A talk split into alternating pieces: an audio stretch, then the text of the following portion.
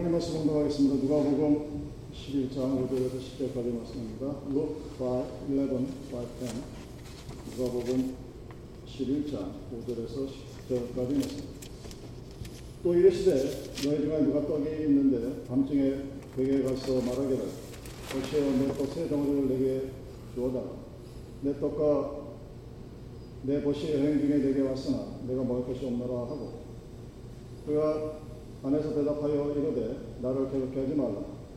문이 이미 닫혔고 아이들이 나와 함께 침실에 누웠으니 일어나 내게 줄 수가 없노라 하겠노. 내가 너에게 말하노니 비록 겉됨으로 인하여서는 일어나서 주지 아니할지라 그 간청함을 인하여 일어나 그 요구대로 주리라. 내가 또 너에게 이르니 구하라. 그러면 너에게 주실 것이요 찾으라 그러면 너희가 찾으라 그러면 찾아낼 것이요 문을 두드리라 그러면 너에게 열릴 것이니 구하는 자마다 받을 것이요. 찾는 자는 찾아낼 것이요. 두드리는 자에게는 열릴 것입니다.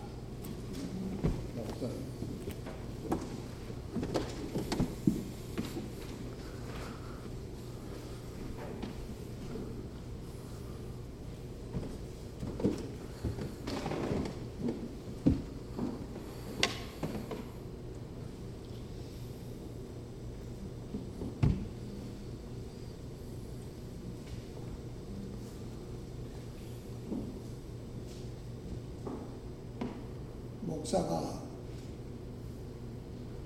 되고자 하는 꿈은 아예 없었던 사람입니다. 이제 고등학교도 공부를 다녔고 좀 다니다 말았죠. 대학도 공대를 다녔고 기계과를 기계를 전공을 했습니다. 그래서 고등학교 때부터 일찍 직장에 취업도 해봤습니다. 뭐를 했냐면 쇠를 깎는 선반이라고 하는 기계가 있는데 그 기계에 데모도라고 하는 게 있습니다. 헬퍼를 데모도라고 우리 시대 때는 일본말로 그렇게 이야기를 했어요. 기술자 빨래 해주고 양말도 빨아주고 그 사람한테 기술을 배우는 겁니다. 그러니까 기술자한테 잘 보여야 헬퍼들한테 기술을 하나씩 가르쳐줘요.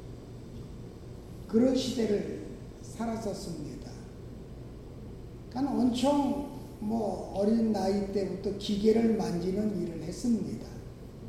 지금도 누가 기계를 작동을 하고 뭐 운영을 하면 옆에 가서 언더 어깨 너머로 쓱 보면 다 압니다. 이렇게 이렇게 하면 되겠구나. 밀링 세이퍼라고 하는 것까지 저는 다 작동을 해봤고 용접도 해봤습니다. 큰 굴뚝에 높이가 굉장히 높은 굴뚝의 중간에 줄로 매달려서 사람이 걸어 다닐 수 있는 그 칸도 제가 다 만들었었고 그랬습니다. 고소공부터 있어서 모두들 못 올라갈 때 저는 겁없이 올라갔었습니다. 그런 일들을 열심히 배우면서 갑자기 어느 날 목사가 되라고 명령을 받으니까 신학교에 가서 보니 왜 이렇게 과목수가 많습니까? 그나마 성결대학이라고 하는 데는 웨슬레 계통의 신학에는 조직 신학이었기 때문에 그렇게 복잡하지 않습니다. 총신대학원을 가서 신학을 공부하는데 뭔 과목수가 그렇게 많습니까? 신론, 인론, 뭐, 뭐, 뭐 하여튼 과목수가 참 많습니다. 그걸 다 공부하고 목사가 되기 위하여 강도사고시를 치는데 1년에 붙지를 못하고 2년 동안의 시험 봐서 붙었습니다. 금년에 붙은 거는 내년에 시험 안 봐도 되니까 그 과목수가 있는데 그 과목 시험 범위라고 하는 게 엄청 넓습니다. 그런 시험을 어디도 주지도 않고 어느 주제 뭐 하면은 뭐 학교에서 원하는 대로 고사 고시위원들이 원하는 대로 써냈습니다. 그게 목사가 되는 과정이었어요. 그러니까 쉽게 말해서 목사가 대학 입학해서부터 음. 대학원까지 해서 고사, 고시까지 끝나는데 9년이 걸립니다. 그러니까 9년 정도 돼야 목사 안수를 받을 수가 있어요. 그러니까 되게 힘들었어요. 그래도 그걸 다다 했습니다. 예수님 시대 때에는 그 사도들을 시킬 때 예수님이 어떻게 가르쳐, 가르치셨는가? 구약 시대 때는 사무엘 선지자나 엘리야 선지자 같은 사람들이 선지자 학교를 세웠고 그들에게는 라마나요시라고 하는 데서 하나님의 선지 공부를 했고 선지자를 따라다니면서 배웠습니다. 예수님 시대에도 마찬가지였습니다. 열두 제자를 부르시고 열두 제자에게 조직 신학이다 뭐다 가르치신 것이 아니라 예수님을 따라다니면서 잠자고 일어나고 먹고 행동하고 말하고 이 모든 걸 다 제자들이 예수님을 따라다니면서 배운 겁니다. 오늘 본문에 무슨 내용이 나오느냐 하면 어, 제자들이 이렇게 얘기했어요. 선생님, 세례 요한은 기도를 가리키는데 우리에게도 좀 기도를 좀 가르쳐 주십시오. 그게 본문 1절에 나옵니다. 우리에게 기도 좀 가르쳐 주세요. 5절부터 읽었는데 1절에는 그 내용입니다. 그러니까 제자들이 그걸 기도를 가르쳐 달라고 하니까 가르쳐 주신 기도가 바로 주기도문입니다. 너희는 이렇게 기도하라. 그러면서 몇 가지로 이제 기도를 가르치십니다. 그리고 나시어서 예수님께서 제자들한테 무슨 말씀을 하셨냐면 그렇게 기도를 하되 이렇게 강청하도록 기도하여야 하느니라 라고 오늘 5절부터 11절까지의 내용을 예수님께서 비유로 가르쳐 주십니다. 기도의 방법론을 가르쳐 주시고 나서 기도의 방법에 있어서 깊이 끊임없이 강청하는 기도를 가르쳐 주시는 겁니다. 그 내용 오늘 본문을 보면은 예수님께서 이제 아, 버시 밤중에 아, 이제 손님이 왔는데 찾아왔다. 찾아와서 우리 집에 빵이 떨어져서 그러니 너희가 가지고 있는 빵 좀 다오. 그러니까 이 사람이 듣고서는 야 지금 나 자려고 애들하고 다 누웠어. 너 줄 수가 없어. 거절을 하니까 한 번이 아니라 먼저 해석하기 전에 다른 성경에서는 두 번, 세 번씩 가서 계속 간청을 합니다. 여기서는 단해로 나오는데요. 여러 번 얘기해서 귀찮게 하니까 할 수 없어 여러 번 찾아와서 이거 안 주고는 오늘 못 자겠구나. 그래서 이제 그 떡을 주었다는 이야기가 오늘 이 본문의 내용입니다.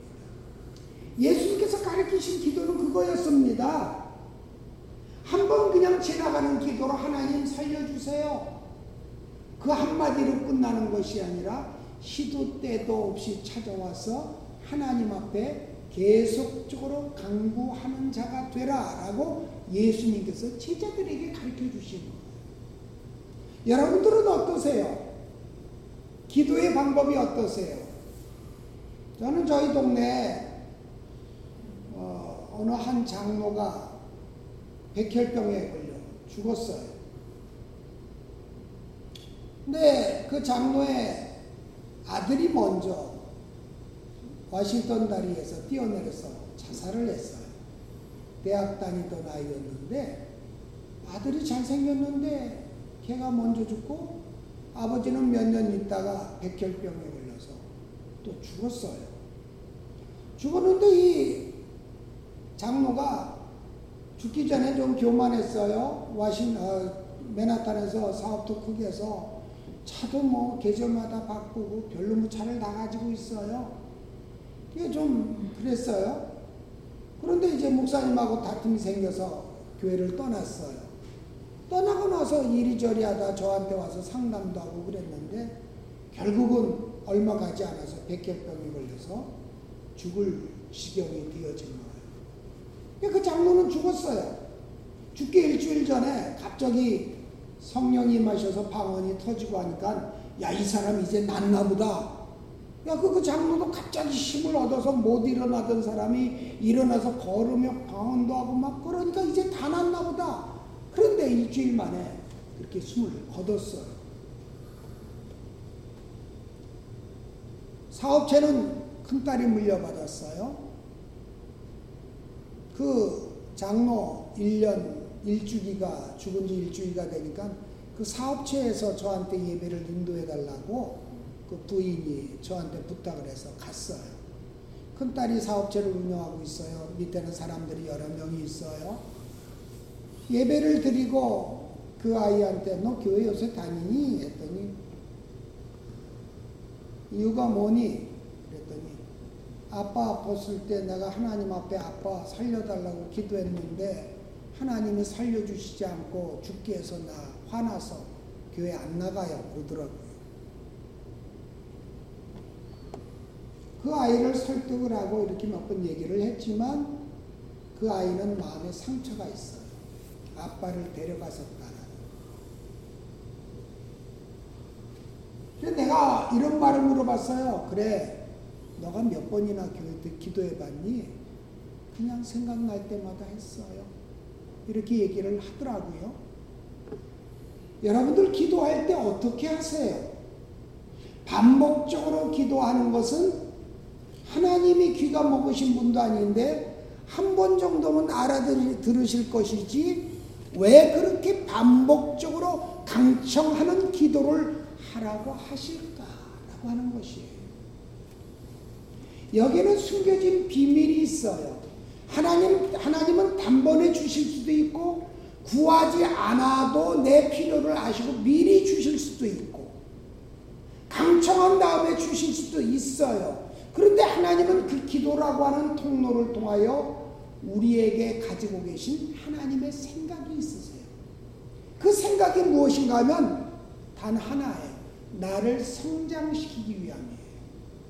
그리스도인으로 성숙되게 만들고 하나님의 사람으로 부족함이 없는 신앙의 덕이 있는 그런 사람으로 만들기 위한 하나님의 뜻과 섭리가 있어서 각자 개인 개인의 사정을 돌아다 보면은 다 한 번에 응답을 줘야 되지만 하나님은 응답을 안 주신 것 같아도 죽이시지 않고 살리시면서 우리의 생명을 이끌고 나오시면서 우리의 성숙을 위하여 역사하고 계신다라고 하는 것을 우리가 알아야 됩니다. 그러나 예수님은 이렇게 가르치셨어요. 기도를 하되 끝까지 얻을 때까지 강청하는 기도를 하라. 주님의 뜻이 어디에 있는지 우리는 다 알 수가 없어요. 그렇기 때문에 예수님이 가르쳐 주신 대로 같은 기도가 있어도 응답이 되든 안 되든 하나님은 세밀하시게 주실 때가 있어요. 그런데 이것을 묵살하고 묵살하고 하다 보면 그 세밀한 그 하나님의 음성을 듣지 못하는 경우가 많아요. 그런데 여기에 내가 응답을 하고 감사를 하고 하는 게 훈련이 되어지면 나중에 그냥 뭐 하나만 딱 하나님이 주셔도 바로 하나님의 음성을 알아듣는 분들도 있어요. 똑같은 응답이 오는데 영적으로 열린 분들은 쉽게 알아듣고 영적으로 열리지 않으면은 그냥 두들겨야 때려야 어떻게 뭐가 일어나야 그제서야 알아듣는 경우가 있다라고 하는 것이죠. 민감함이라고 하는 것이 우리에게 영적으로 있어야 되는데 그것을 영의 눈이 열려야 그렇게 되어진다라고 하는 것이에요. 예수님께서 우리를 훈련시키시고자 할때 하나님의 수준에 맞는 사람으로 우리를 키우시려고 하세요. 내 수준이 아니라 하나님 수준이에요. 하나님의 훈련 프로그램은 하나님의 뜻하신 말을 이루실 때까지 그 사람을 훈련시키시고 다듬으시고 그 사람을 인도해 가시고 그 사람을 큰 그릇으로 쓰시기 위한 하나님의 섭리가 있다라고 하는 거예요. 한번 볼까요? 요셉이라고 하는 사람에 대한 이야기가 성경에 나와요. 형들이 요셉을 싫어했어요. 이유는 하나죠. 우리 온 형제들이 너한테 절한다. 네가 다스린다. 아버지 어머니까지 네가 다스린다. 이런 꿈을 두 번 꾸고 난 것을 요셉이 이야기했을 때 형들이 그를 미워하기 시작했잖아요. 요셉을 애굽의 노예로 팔아버렸어요. 그러면은 요셉 입장에서 볼 때는 하나님의 함께 하심이 없죠. 얼마나 아버지 집으로 돈을 보내달라고 기도했을까요? 간절히 요셉은 기도했을 거예요. 꿈을 꾸는 소년이었으니 하나님 앞에 얼마나 기도했을까요? 근데 보디발의 집에 팔려갔어요. 노예 생활이에요. 근데 기가 막힌 게 있어요. 거기서 뭐라고 하십니까? 하나님이 요셉과 함께 하셨으니 형통케 하셨더라. 노예로 팔려갔는데 아버지 집에 가게 해달라, 해달라고 기도했는데 노예 생활하는데 하나님이 형통케 하셨대요. 그럼 성경에서 무엇을 이야기합니까? 요셉 때문에 보디발의 집에 복을 주셨다. 요셉 때문에 보디발의 집에 복을 주셨더라. 누명을 쓰고 감옥에 가게 됩니다. 감옥 안에서도 하나님이 요셉과 함께 하셨으니 형통하였더라. 그렇죠? 성경은 그렇게 이야기하고 있어요. 개인의 입장에서 볼 때는 재수없는 거예요. 주인 여자가 나를 유혹했는데 그걸 뿌리쳤다고 그걸 날 모함을 해가지고 감옥에 집어넣는데 얼마나 기가 막힐까요? 요셉은 원통했어요. 노예로 팔려간 것도 억울했고요. 그런데 성경은 하나님이 요셉과 함께 하셨더라. 형통하였더라. 그렇게 설명한다는 거예요. 하나님은 뭘 보신 건가요? 현재를 본 것이 아니라 여기를 본 거예요. 미래를 보신 거예요. 요셉이라고 하는 사람이 총리가 되어야 하는데 이 요셉이 그 자리에 올라서 그 일을 감당할 수 있는 믿음의 그릇이 되어야 하겠기에 한 일이 무엇이냐 하면은 요셉은요 총리가 되면 경제를 알아야 돼요. 두 번째 정치를 알아야 돼요. 경제를 아는 것은 어떻게 했습니까? 보디발의 집에서 경제를 담당했어요. 감옥이 있었기 때문에 그 사람들이 먹어야 되는 식량, 모든 걸 계획을 하고 그들을 먹일 수 있는 방법을 마련해야 되고 그걸 요셉이 한 일이었어요. 그러니까 경제를 배운 거예요. 그걸로 되지 않으니까 하나님께서 감옥으로 보내시잖아요. 거기서 누굽니까? 왕의 술 따르는 관원장, 떡 굽는 관원장을 만나게 하세요. 그곳에서는 정치를 배우게 하세요. 그러니까 경제와 정치를 본인은 알지 못하는 사이에 하나님이 형통케 하셨다고 하면서 본인의 입장에서 보면은 저주받은 것이고 재수가 없는 것인데 하나님 입장에서 볼 때는 형통케 하셨다라고 하는 거예요. 믿음의 눈으로 영의 눈으로 바라다 보면 보여요. 근데 육신의 현실에 안주하면서 생활하다 보면 원망할 수밖에 없고 불평할 수밖에 없는 환경들이 우리한테는 시시때때로 다가와요. 내가 지금 영의 눈으로 보느냐, 육의 눈으로 보느냐에 따라 재수가 없다라고 이야기할 수도 있고 하나님이 형통케 하셨다라고 할 수도 있다라고 하는 거예요. 요셉의 경우는 하나님이 형통케 하신 거예요. 결국 나중에 바로의 꿈을 해석하게 되고 애굽의 총리 대신 되지 않습니까? 하나님의 훈련의 프로그램은 거기까지 이르는 것이에요. 우리 각자가 야 이건 아니야 이건 잘못된 거야 라고 할 때도 하나님은 나도 모르는 사이에 역사하고 계셨다라고 하는 거예요. 그 입장에서 영의 입장 신앙의 입장에서 보면은 하나님은 나를 버려두지 아니하시고 지금도 훈련시키고 계시고 하나님의 순회까지 이룰 수 있도록 나를 견인해 가고 계시다라고 하는 점을 여러분들이 아셔야 된다라고 하는 것이죠. 하나님은 이끌고 가시려고 해요. 기도해야 하는 마, 해야 되는 마음도 주세요. 찬양해야 하는 마음도 주세요. 각가지 영의 마음을 주시는데 새 속에 이끌려 가지고 세상 재미가 있어서 하나님 앞에 이끌리지 않아서 결국은 하나님이 염소를 끌고 갈 때 질질 앞에서 끌면요 염소는 또 끌려가려고 하지 않는데 뒤에서 몸둘을 한 대신 엉덩이를 때려야 된다잖아요. 하나님 앞에 억지로 이끌려가는 이런 모습으로 언제쯤 하나님 앞에 훈련받아서 쓰겠느냐, 쓰이겠느냐라고 하는 거예요. 하나님이 쓰신다고 나를 훈련시키겠다고 인도하시고 꿈을 통하여 환상을 통하여 생활을 통하여 조금씩 조금씩 알려주면 하나님의 뜻과 섭리가 이 가운데 있구나 하고 무릎을 꿇고 하나님의 뜻이 무엇입니까? 저를 향하신 하나님의 은혜가 무엇입니까? 내가 어떻게 살아야 되겠습니까? 내가 이대로 살아도 되겠습니까? 아니면 다른 무엇을 해야 되겠습니까? 라고 하는 질문의 기도를 시작해야 되는데 아예 이 기도에는 관심이 없고 먹고 입고 쓰는 것에 관심만 갖고 산다면 그 사람의 연단은 계속 되어진다라고 하는 것이죠. 오늘 본 하나님께서 우리에게 주시는 교훈을 깊이 묵상하세요. 야, 강청하는 기도. 하나님 만날 때까지 강청하는 기도를 해라. 하나님의 은혜를 입힐 때까지 강청하는 기도를 해라. 아이가 아프냐? 하나님이 치료해 주실 때까지 생명을 걸고 한번 기도해 봐라. 하나님의 눈으로 볼 때는 내가 쓰임을 받을 사람인데 세속화되어져서 하나님 편에 서지 못하니 하나님께서 어떤 징조를 주실 때 그 징조 조그만 것만 붙들고 엘리야가 조그만 손바닥만한 구름이 나왔을 때 아합한테 한 말이 무엇이죠? 비가 올 것입니다. 뜁시다. 라고 해서 엘리야가 허리를 두고 뛰고 그 뒤를 따라 비가 왔다고 해서 3년 6개월을 가물다가 그렇게 비가 온 거 아닙니까?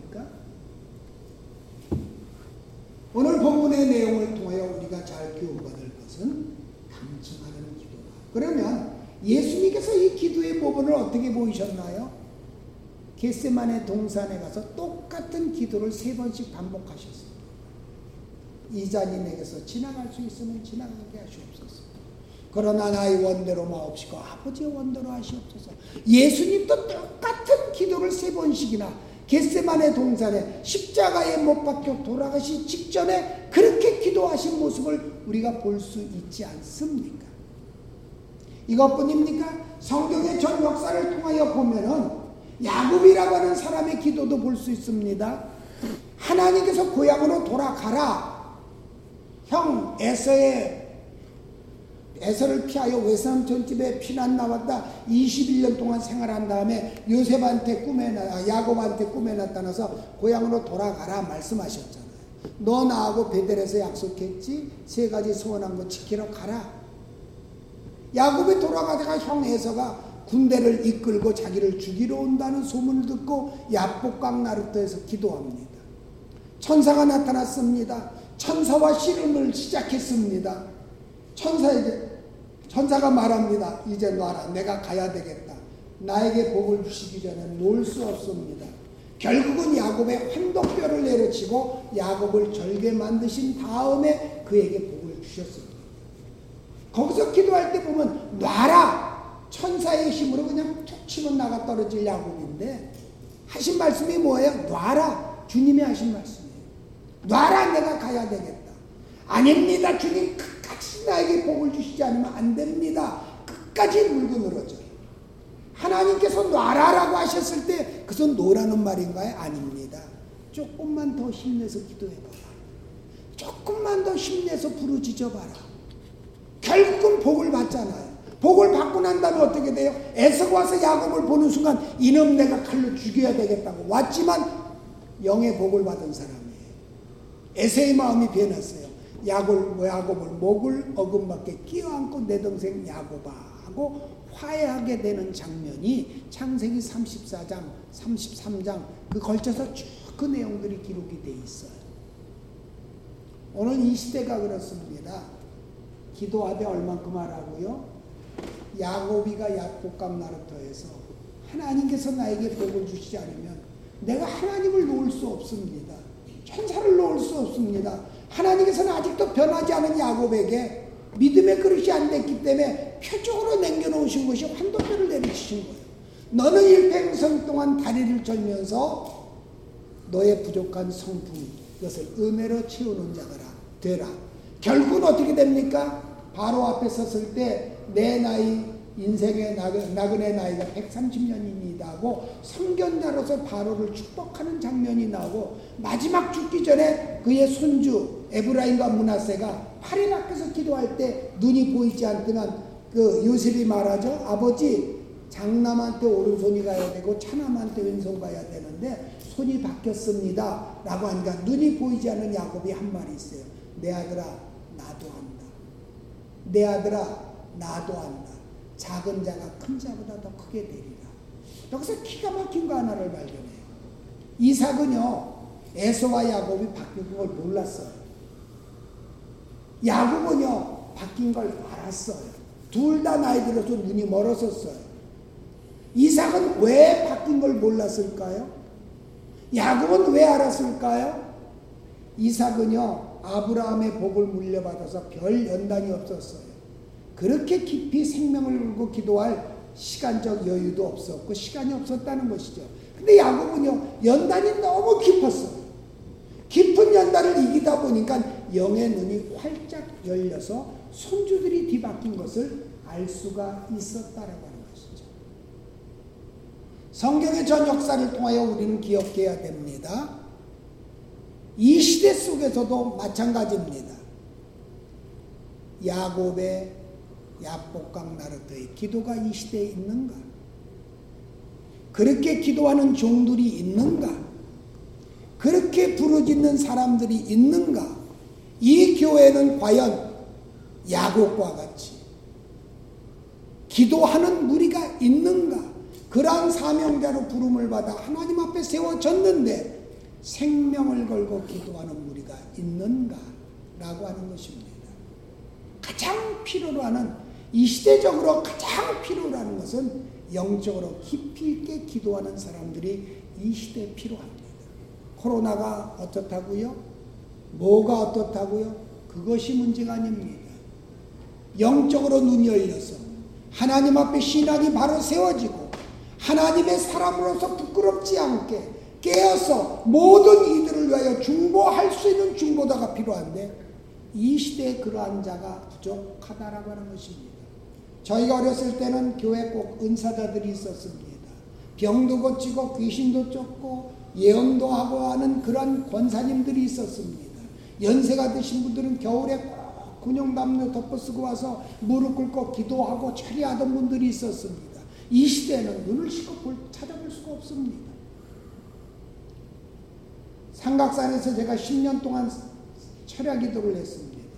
민족봉이라고 하는 데는 1시간만 걸려서 올라갑니다. 거기에 꼭대기 올라가 보면은 그 산 꼭대기에서 10시부터 올라가서 새벽 5시까지 기도하는 할머니들이 있어요. 그분들 옆에서 그들의 기도를 듣습니다. 밤을 치세워서 하는 것은 나라와 민족을 위해서 기도합니다. 다른 기도 안 합니다. 새벽 시간 되어서야 우리 가정을 부탁드립니다. 라고 기도로 마치는 그 할머니들을 저는 본 적이 있고 같이 동행한 적도 있습니다. 문제는 그겁니다. 강청하는 강청하는 기도자가 없다라고 하는 것입니다. 오늘 하나님께서 부르십니다. 네 문제부터라도 내놓고 기도하는 자가 좀 돼보지 않으려? 나의 미래를 내어놓고 나의 배우자를 내어놓고 나의 자녀들을 내어놓고 너희가 그렇게 하나님 앞에 기도하는 자가 돼보지 않으려? 먹고 입고 쓰는 것보다 하나님이 원하시는 것은 바로 강청하는 기도자라고 하는 것을 기억하시고 기도하는 사람으로서 바로 세워지시기를 예수님 이름으로 축원을 드립니다. 기도합니다.